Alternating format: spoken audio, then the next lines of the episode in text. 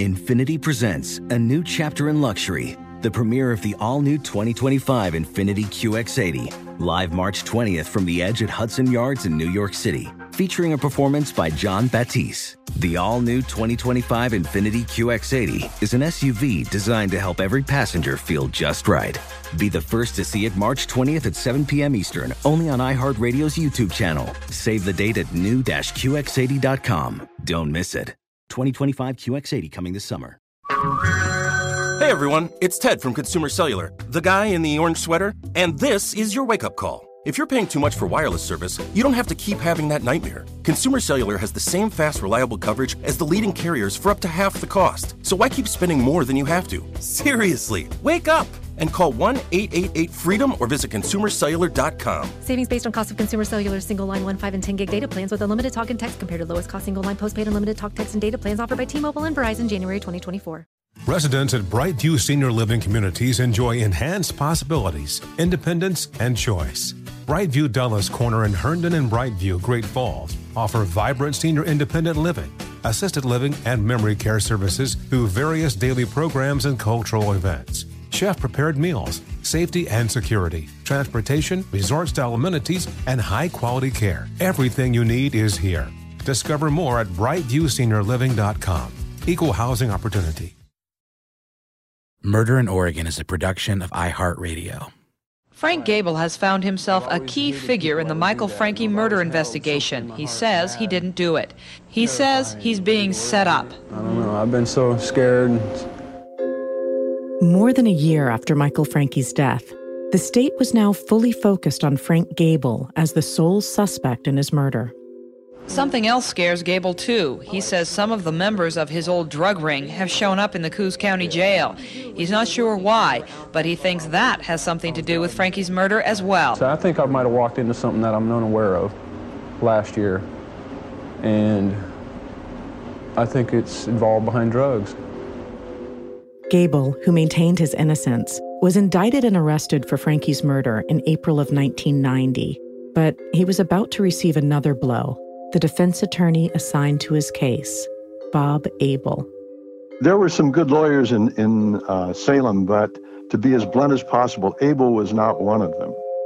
If I was going to pick an attorney to handle that case, I would have picked several other people first, and I think anybody would have. Bob Abel's assignment as Frank Abel's defense attorney was just the first in a series of missteps that would place Gable's life in jeopardy.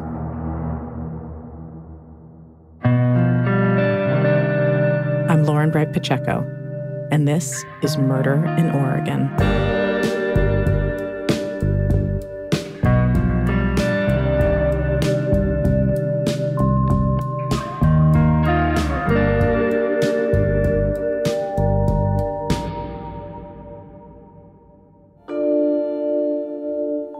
Oddly, attorney Bob Abel seemed to know he was going to get the Francke murder case before Frank Gable was even charged, according to Tom McCallum, the lead investigator for Gable's defense team. He told me several months before that he was going to get the Michael Francke case. And at the time, I thought it was a pretty bold statement because I actually thought he was an attorney that probably wouldn't even be on the list. And when he called and told me that he had it, uh, I was surprised. McCallum says Abel's working conditions weren't exactly ideal for handling what was the highest profile murder case in the state. I knew that Bob didn't have an office because I did a big murder case for him uh, about a year before, and he worked out of the office of his co counsel. We met at the Tiki Lounge a lot of times, and occasionally in the Marion County Courthouse in the law library. So I knew he didn't have an office, and I knew he'd been recently divorced because I helped him with his divorce, and he was having some problems with that. So he was sort of out of touch with the, I thought, with the legal community. So, in addition to not having an office, then I would assume he didn't have a fax machine or a professional phone or a secretary at the time? No, he didn't. In fact, um, he actually moved into a spare office we had in a building in Salem while he didn't have an office of his own, what Abel did have was a reputation. Here's Kevin. My understanding from a couple of the attorneys that are on the list for capital cases said that they should have been on it. And they jumped the scheduling, or the pecking order got rearranged to get Bob Abel in that position. It wasn't because he was the best that they had to offer in terms of defense attorneys. He'd only had one capital murder case on his record at that time, and he lost that in dramatic fashion. I think any a three year old kid could figure out why Bob Abel was picked. Phil goes into more specifics. Well, he was a heavy drinker, and everyone in uh, the legal business in Salem would have known that. In fact, Abel has acknowledged it uh, in post conviction testimony. He denied that he was drinking heavily during the trial, but uh, he did admit that not too long after the trial was over, he went into rehab. So the chances are he didn't develop that issue after Gable's trial. Well, no. In fact, everyone around him knew that he was drinking. Gable complained about it. The investigators knew about it. Just a few years ago, I talked to Abel's girlfriend who was with him during the time of the trial, and she said each night he was drinking about a quart of vodka. Uh, she said vodka with squirt mixer, if you can imagine that. Kevin also voiced his concerns to the prosecution at the time. If I'm getting into an airplane, I don't want the goddamn pilot drunk. If I'm Frank Gable, I don't want my lawyer drunk. In addition to his reputation, Bob Abel also had an apparent connection to the judge presiding over the case, Gregory West. Here's lead investigator for the defense, Tom McCallum again. I did know from things that I'd heard that he had at one point in time shared an office with Judge West, who was the judge on the case, but I never ever confirmed that. But Phil Stanford did. Oh, yeah. Uh, I, I checked the city directory for that time uh, immediately before the trial, and Abel and Judge West, who was then a lawyer, had had offices just down the hallway from each other, joining offices on the same hallway in the same building. Regardless of how Abel landed the case, just weeks before the trial, the investigators for the defense were so concerned by his lack of preparedness that they wrote and signed a letter imploring Judge West to postpone the trial. So, Grace Castle, who was uh, the only investigator that I didn't hire, Bob insisted I hire her. And uh, she suggested we should prepare a letter and send it to the judge. So we all agreed, and she prepared this letter saying that we thought we needed a continuance because we didn't think that they were prepared. And we all signed the letter, including Bob's assistant. How many people signed that letter? All of us. We had, uh, I think, nine investigators. All the investigators were there. And then the next day, I hand delivered it to Bob. He wanted to initially fire everybody, and ultimately, over my objections, he called in Grace, who happened to uh, be in our office at the time, and fired her. I think he had an obligation because we'd given it to him, and uh, I know he delivered the letter to Judge West, and then I never, nothing ever came of it. The trial never got postponed. Nobody ever said anything. I've heard different scenarios that have, uh, Judge West destroyed it, and I've heard other ones that it was still included in the record somewhere.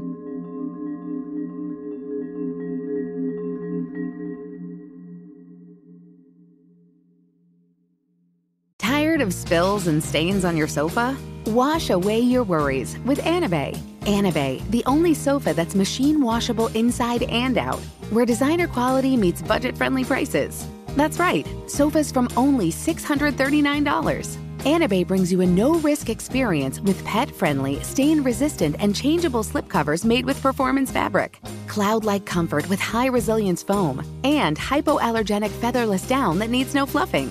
Their steel frame ensures longevity, and you can rearrange the modular pieces anytime. And here's the cherry on top up to 60% off site wide. It's backed by a 30 day satisfaction guarantee, so if you're not absolutely in love, send it back for a full refund. No return shipping or restocking fees. Every penny back. Join the revolution of easy, clean, stylish living with up to 60% off at anabei.com. That's A N A B E I.com. Offers are subject to change and certain restrictions may apply. Can I give you a real incentive to lean into your decision to start working out and eating better? I'm Carl, co founder of BODi. That's B O D I. And right now, if you sign up for a one year subscription to BODi, I want to make you an offer you can't refuse. I'll give you 65% off. Look, I know it's not easy to get fit and lose weight, especially if you're trying to figure it out by yourself, but we make it simple. Just follow a program for 20 to 30 minutes day by day and lose 5 to 10 pounds a month. We have over 120 programs programs that have been tested and proven to work, and almost 300,000 five star reviews in the App Store to prove it. BODi also has complete eating plans and thousands of healthy, delicious recipes. So stop guessing and start seeing results with BODi. And I'll give you 65% off your annual membership right now so you save big on the app that CNN underscored named Best Fitness App. So don't wait. Sign up for a year of BODi and save 65%. Just go to bodi.com. That's body with an I.com. Your tax refund belongs to you, not an identity thief. Over $6 billion in tax refunds were flagged by the IRS for possible identity theft in 2023. If you're in a bind this tax season, Lifelock can help. Lifelock monitors and alerts you to identity threats you may miss on your own, even if you're careful with your personal information. And if you do become the victim of tax related identity fraud, Lifelock has US based restoration specialists ready to help solve your identity theft issues. Plus, all Lifelock plans are backed by the Million Dollar Protection Package, meaning Lifelock will reimburse you up to the limits of your plan if you lose money due to identity theft. Let Lifelock help you protect your financial information so all you have to worry about is what to do with your tax refund. Go to lifelock.com slash iHeart and save up to 25% your first year. That's 25% off at lifelock.com slash iHeart. Identity theft protection starts here.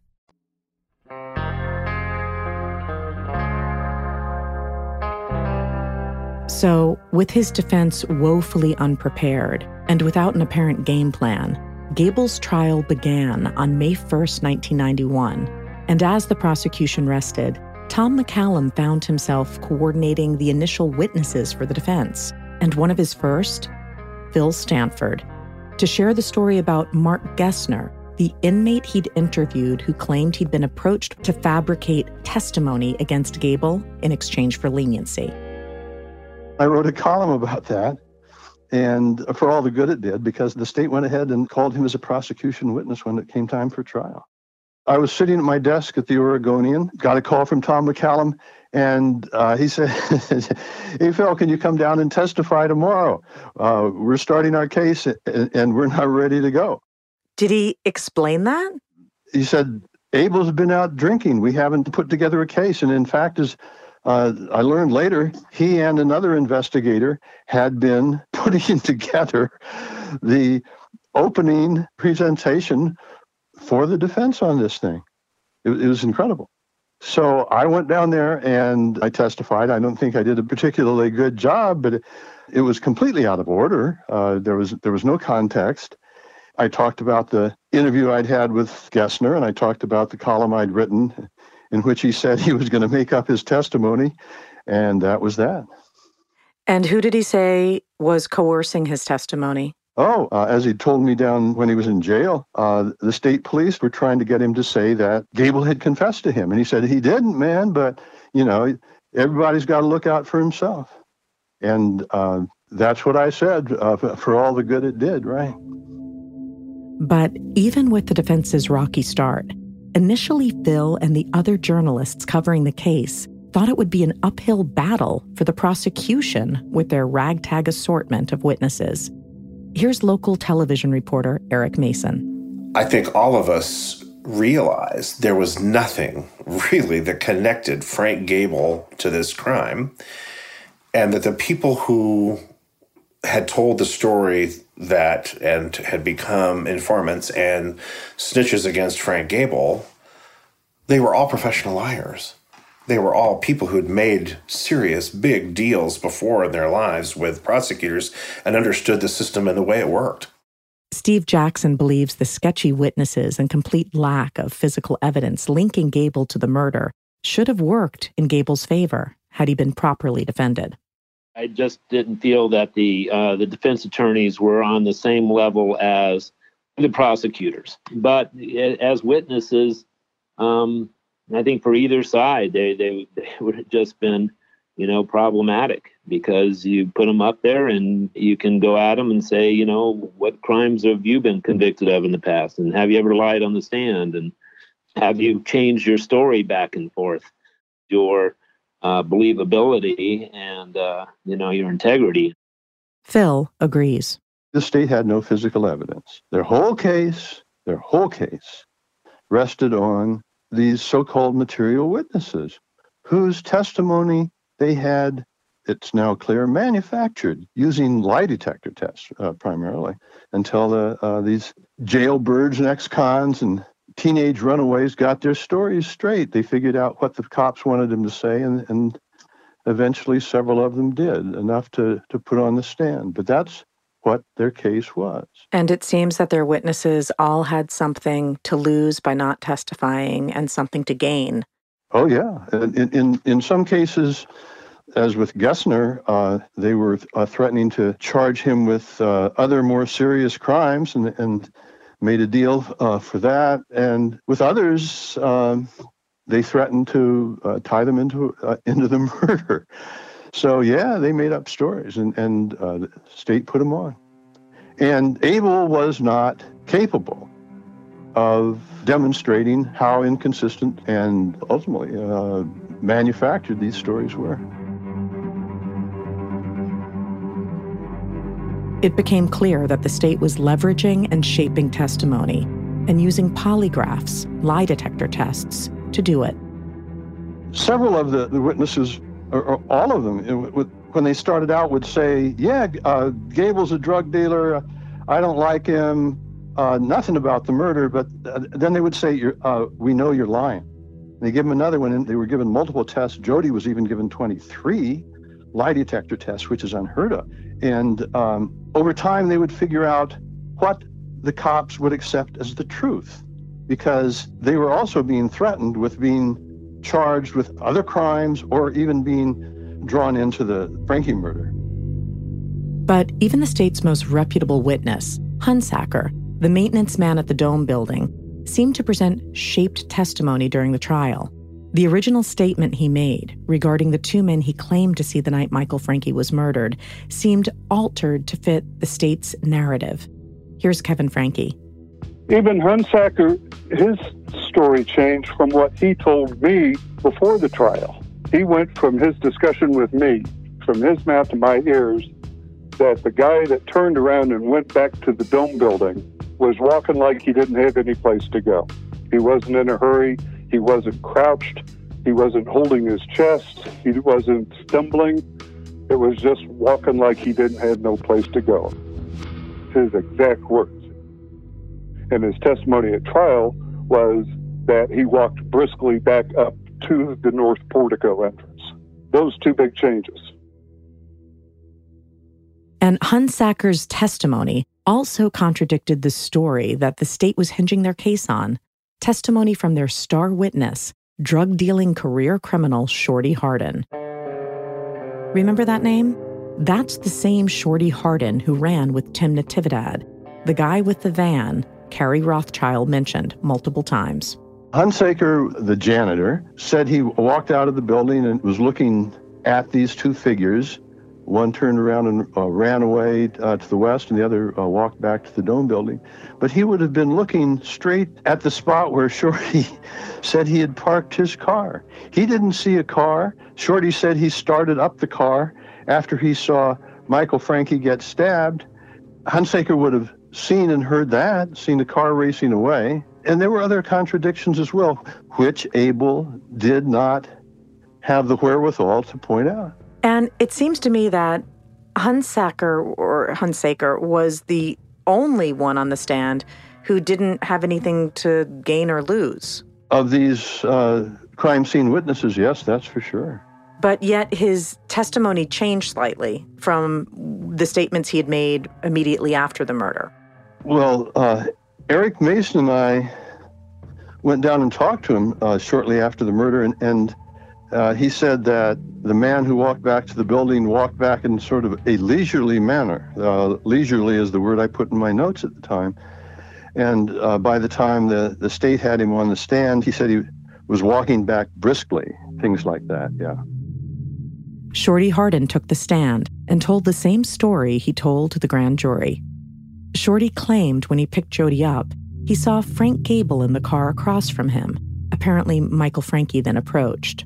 There were blaring contradiction to Hunsaker's testimony, who claimed to only see two men, never mentioned another vehicle pulling up, seeing a woman, or hearing that loud exchange.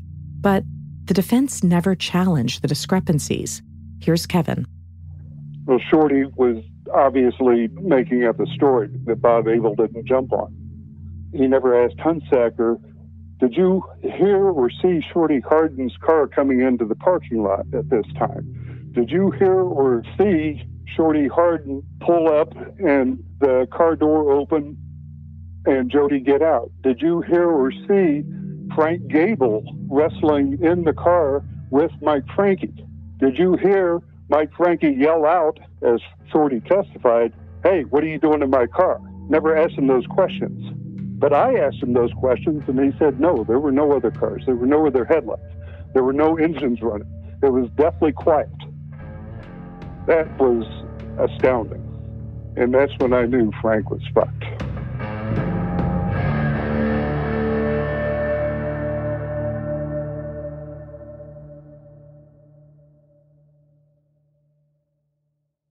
Tired of spills and stains on your sofa? Wash away your worries with Anabei. Anabei, the only sofa that's machine washable inside and out, where designer quality meets budget friendly prices. That's right, sofas from only $639. Anabei brings you a no risk experience with pet friendly, stain resistant, and changeable slipcovers made with performance fabric, cloud like comfort with high resilience foam, and hypoallergenic featherless down that needs no fluffing. Their steel frame ensures longevity, and you can rearrange the modular pieces anytime. And here's the cherry on top up to 60% off site wide. It's backed by a 30 day satisfaction guarantee, so if you're not absolutely in love, send it back for a full refund. No return shipping or restocking fees. Every penny back. Join the revolution of easy, clean, stylish living with up to 60% off at anabei.com. That's A N A B E I.com. Offers are subject to change and certain restrictions may apply. Can I give you a real incentive to lean into your decision to start working out and eating better? I'm Carl, co founder of BODi. That's B O D I. And right now, if you sign up for a one year subscription to BODi, I want to make you an offer you can't refuse. I'll give you 65% off. Look, I know it's not easy to get fit and lose weight, especially if you're trying to figure it out by yourself, but we make it simple. Just follow a program for 20 to 30 minutes day by day and lose 5 to 10 pounds a month. We have over 120 programs that have been tested and proven to work, and almost 300,000 five star reviews in the App Store to prove it. BODi also has complete eating plans and thousands of healthy, delicious recipes. So stop guessing and start seeing results with BODi. And I'll give you 65% off your annual membership right now so you save big on the app that CNN underscored named Best Fitness App. So don't wait. Sign up for a year of BODi and save 65%. Just go to bodi.com. That's body with an I.com. Hey guys, it's Rich Davis from Cavino and Rich here to tell you the national sales event is on at your Toyota dealer, making now the perfect time to get a great deal on a dependable new SUV like an adventure ready RAV4. Available with all wheel drive, your new RAV4 is built for performance or any terrain from the road to the trails. And with plenty of passenger and cargo space, plus available tech like wireless charging, you and your entire crew could stay connected. Or check out a stylish and comfortable Highlander with three spacious rows of seating for up to eight passengers. And with available features like the panoramic moonroof, you could sit back and enjoy the wide open views with the whole family. Plus, both RAV4s and Highlanders are available in hybrid models, so no matter what your style, you could drive efficiently and save on gas. So visit your local Toyota dealer and check out amazing national sales event deals on RAVs, Highlanders, and more when you visit buyatoyota.com. Toyota, let's go places. Another blow came when Jody Swearingen, the troubled teenage runaway and drug user, took the stand. Jody had formerly been a grand jury witness for the prosecution, but had now recanted her testimony and was no longer on board. She was now testifying for the defense and adamant she'd never seen Gable at the Dome building or witnessed him kill Michael Francke. Her cross examination by prosecutor Sarah Moore provided one of the most dramatic moments of the trial as Moore reminded her of her previous testimony. Here's Phil. If, if the trial had a turning point, it was Jody's testimony. She was called by the defense, and Sarah Moore, the, the lead prosecutor, had to uh, cross examine her. What Sarah did was to read back to Jody her testimony before the grand jury, which, as Sarah knew, had been manufactured using all these 23 lie detector tests. And so she would read, and did you say you drove there in Frank Gable's car over to the Dome building? And Jody would say, but that's a lie. And then she'd say that you were a lookout, basically standing in front of the tree that immediately in front of the north portico a porch area. And, and Jody would say, but that's a lie. And that you saw Frank Gable get into a struggle with a big tall man near the car that night. And Jody, that's a lie. Ultimately, the spectacle was damning for the defense. It was, uh, at best, completely confusing to the jury, but it made Jody, uh, it must have seemed to them that she was really confirming this story that she had for some time recanted. So the prosecution's approach was if you're lying then, you're lying now. Yes, and, and but beyond that, they got her false confession in uh, and made it seem like the truth. Here's Kevin Francke. My take on Jody is that she was still extremely afraid of being held, even though they had given her immunity. Uh, she was afraid that anything could happen, that she could say the wrong thing, and the immunity agreement would go down the toilet, and she'd end up spending the rest of her life or a good 20 or 30 years in prison. Jody Swearingen had previously been granted immunity by the state for her grand jury testimony. That immunity seems to have been leveraged for a reason. Even as Kevin Francke watched the train wreck of Jody's cross examination unfold, he was waiting for the defense to retaliate with a bombshell he'd uncovered months before the trial even started, involving Jody Swearingen and a lawyer she had turned to, desperate for help. Joe Bisbaum. And his offices were in uh, downtown Albany, uh, which is about 25 miles south of Salem. And I went down there to see him after I moved out here in August of 1990. So this was way before Gable's trial? Yeah, this was before Gable's trial. That lawyer and his wife took notes of that meeting, which we have.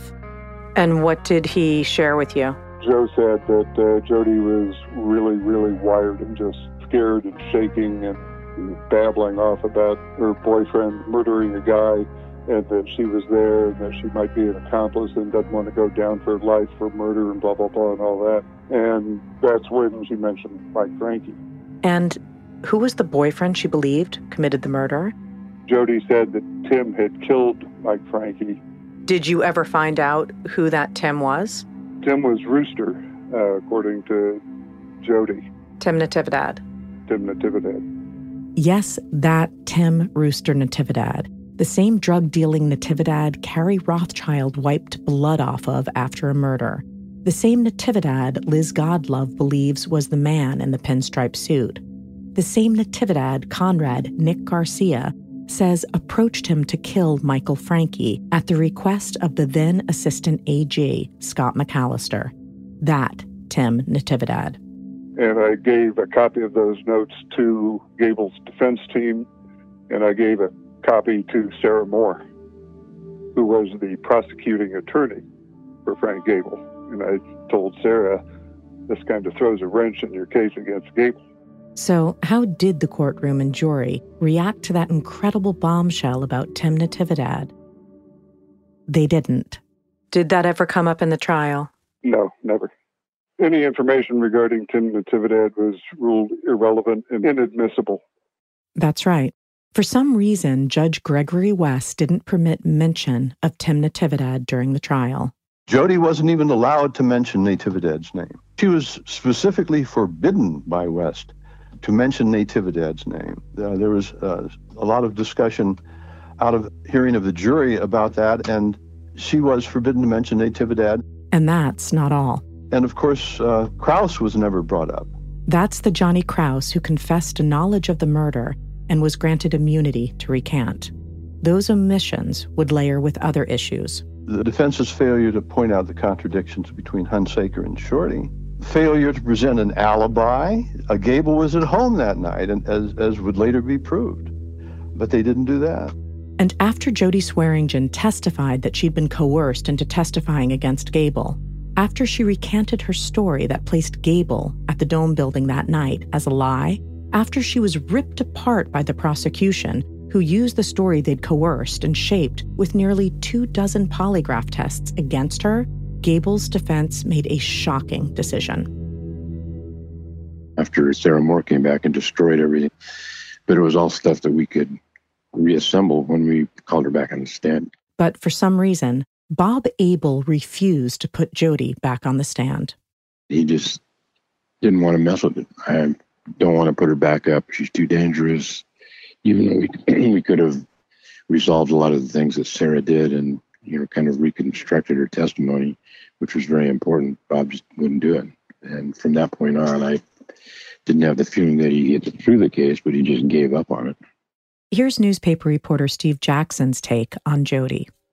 So I think that she was being truthful when she uh, retracted her statement to the police. It didn't make sense. And there are some parts that I felt the defense attorney should have been able to, to turn on on that with, uh, you know, the timing. I mean, you know, she supposedly left the scene and went and made a phone call and then came back to the scene and witnessed all this. You know, she would have had to have been a world class sprinter um, to actually fit into that timeline, but the defense never brought it up. Phil Stanford thinks the defense may have been more than just incompetent. Abel, he did such a bad job that the best thing you can say about him is that he was incompetent. Whether it was more than that is an interesting question. At, at the time he was given this case, his business was going down the tubes. He was desperate for a job, and he, he was handed one that was very, very lucrative here. So it's worthwhile considering the possibility that the case was thrown, as far as I'm concerned. But as shocking as the defense's seeming inability to challenge and properly cross examine witnesses like Hunsaker, Hardin, and Swearingen, it's the fact that Gable, who vehemently wanted to testify, was never given the chance. That still haunts the lead defense investigator, Tom McCallum. I kind of controlled all the witnesses. I had witnesses all set up, and at the end of our case, Dr. Spitz was one of our last witnesses, and we had several other witnesses coming after that, but we were going to have Frank testify. And I had to give Dr. Spitz a ride back at lunch break to the Portland airport. And it was while McCallum was driving that witness back to the airport that the defense abruptly rested, shocking many, including McCallum. And on my way back, I had a call from Phil saying, What the hell's going on? And I said, What do you mean? And he goes, Well, you guys rested. And I said, you talking about? We can't have rested. And Frank's going to testify, and we got all kinds of witnesses set up this afternoon. And I guess Bob took advantage of the fact that I was gone and rested the case. That surprised me, and that we had things that needed to be addressed and said, and witnesses that had things to say. And I guess I lost a little bit of hope with that. Reporter Steve Jackson thought when the defense rested, it was clear Gable wasn't actually being defended. It, didn't happen. In fact, the defense folded and closed its case in so short a time as it was just pretty shocking, to tell you the truth, is that you know, I've seen defenses before where they don't even present anything, but usually that's because the state case is so ridiculous that, you know, they just go to closing and they say something like that. But in this case, I thought there was an opportunity to at least cast reasonable doubt on the state case as presented and uh, and gone from there. But uh, there was just little to nothing. Um, there was a couple expert witnesses, um, some witnesses recanting. Um, but it was just, it was kind of over and done. And you're sitting there wondering, well, what about the timeline? What about the things that don't make sense? What about Michael Francke and, uh, you know, the situation around his house? And uh, what about some of these other things? Things like the spent riot gun shells littering Francke's back deck, or the pistol found under his pillow, or that he was teaching his wife to shoot. But even with all the defense's missteps, with resting prematurely, without letting Gable take the stand, there was still no physical evidence linking Frank Gable to the crime. Here's local reporter Eric Mason. There was no one there to provide the glue to put it all together to basically say to the jury, there's not a hair, there's not a fiber, there's not a drop of blood that ties Frank Gable to any of this. It just wasn't there. Those of us who understood the story thought to ourselves, man, there's just not enough evidence here except for some inmates, some convicted and professional liars to come forward and tell these stories about Frank Gable and about his admissions. There's nothing there that holds this together, and the it, prosecution hasn't met its burden of proof in the eyes of everyone who had been there to study the case. And Mason wasn't alone in believing the state hadn't proved guilt beyond a reasonable doubt. I think 99% of the reporters knew that, that, he was not the right guy. As the jury is deliberating, we did take a straw poll as reporters, and all of us but one believed that Frank Gable should be acquitted of the crime. There was not enough there to convict him of stabbing Michael Francke. It was just a lack of forensic evidence of any kind that tied him to the scene.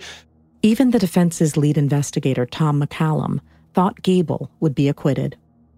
In fact, uh, when the verdict came back, I went down and Frank didn't want to come up. He was scared and didn't want to come up and uh, hear the verdict. And I went down and talked to him for about half an hour. And I said, God, I'm, Frank, there's no way they can find you guilty. And that's the way I felt. But McCallum would be proved wrong. After less than 24 hours of deliberation, the jury unanimously found Gable guilty of murdering Michael Francke. He was found guilty of six counts of aggravated murder and one count of murder. He was sentenced to life without the possibility of parole. Here's Kevin. When they announced guilty, I've never heard a quieter quiet in my life talking with the reporters, there was a gal at the ATU that was there, and she looked at me and she said, "My God, that could have been you or me sitting in Frank Gable's chair." She was shocked that he was found guilty. So everybody was. Here's Eric Mason. When the verdict was announced, what went through your head? Complete shock that 12 people could arrive at that conclusion based on two deputy district attorneys who made that case. And basically, these convicts who came and told these stories.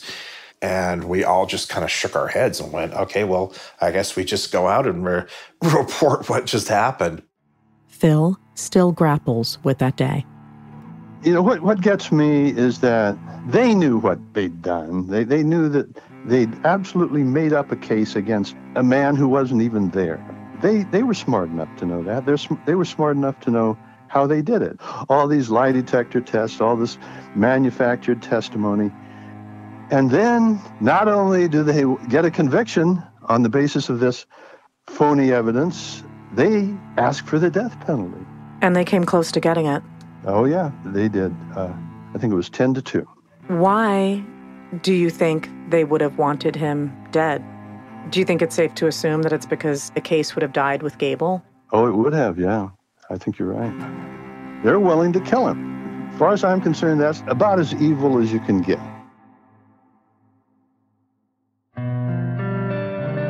On the next murder in Oregon, another uncovered bombshell that was kept from Gable's trial.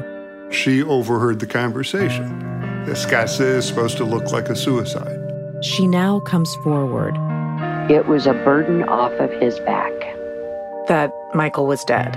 Yes. Connecting a by now familiar name to the murder of Michael Francke. And he relishes in the misery that he brings to people. He just absolutely relishes in it.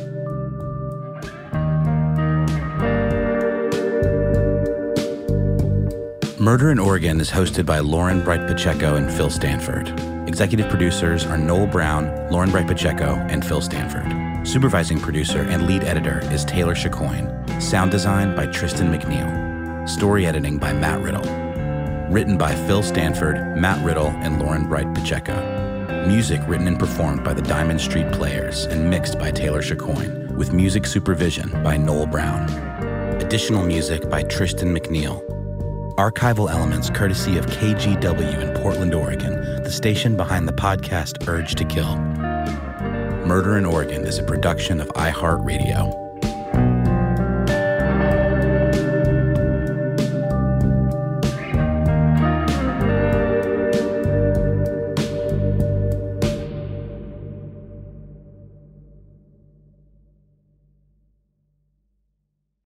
Residents at Brightview Senior Living Communities enjoy enhanced possibilities, independence, and choice. Brightview Dulles Corner in Herndon and Brightview, Great Falls offer vibrant senior independent living, assisted living, and memory care services through various daily programs and cultural events. Chef prepared meals, safety and security, transportation, resort style amenities, and high quality care. Everything you need is here. Discover more at brightviewseniorliving.com. Equal housing opportunity. Hey there, it's Ryan Seacrest for Safeway. Now that spring is here, it's time to focus on self care and revitalize your personal care routine. Now through March 26, head in store, shop for all your favorite personal care essentials, and earn four times rewards points. Shop for items like Crest toothpaste, Secret deodorant, Old Spice deodorant, or Gillette razors. Offer expires March 26. Restrictions apply. Promotions may vary. Visit Safeway.com for more details. Infiniti presents a new chapter in luxury, the premiere of the all new 2025 Infiniti QX80, live March 20th from the edge at Hudson Yards in New York City, featuring a performance by Jon Batiste. The all new 2025 Infiniti QX80 is an SUV designed to help every passenger feel just right. Be the first to see it March 20th at 7 p.m. Eastern, only on iHeartRadio's YouTube channel. Save the date at new-QX80.com. Don't miss it. 2025 QX80 coming this summer.